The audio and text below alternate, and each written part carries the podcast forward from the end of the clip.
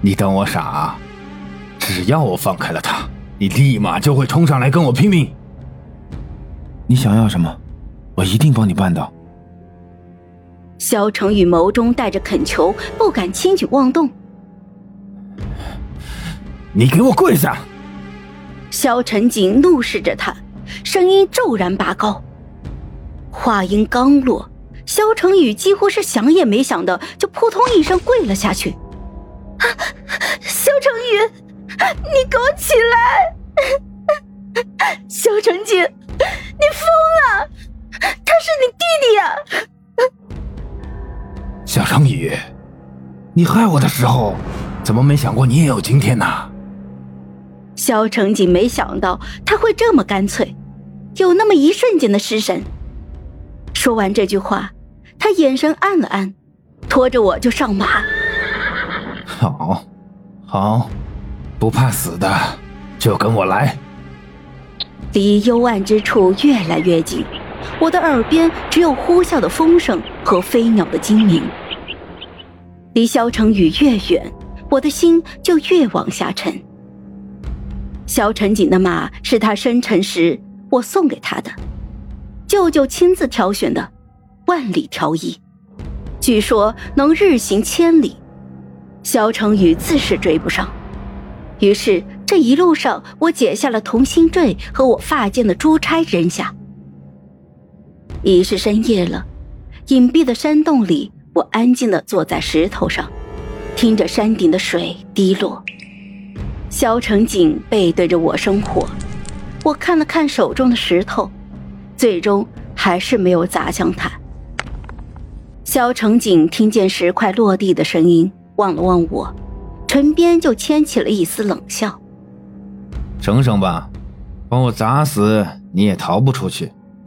这密林深处荒草丛生，你扔下再多珠钗，他也看不见的。你没疯？我皱着眉头，不解的情绪尽数落在了他的眼中。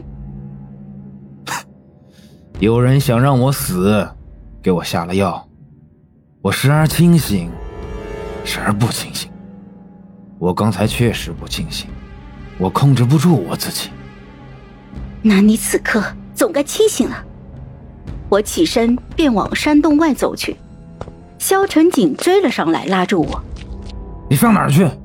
若在这深山中迷路了，你还有命活吗？” 就算是死在这深山中，那也比在你的身边强。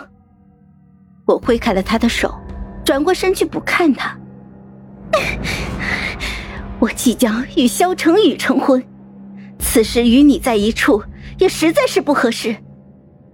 我的话还未说完，萧成宇想杀我，如今到处都是他的眼线，只有这里才是最安全的。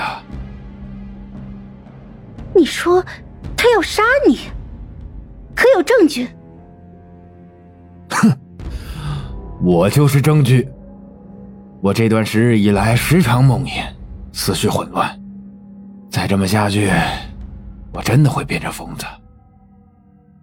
你现在就是疯子！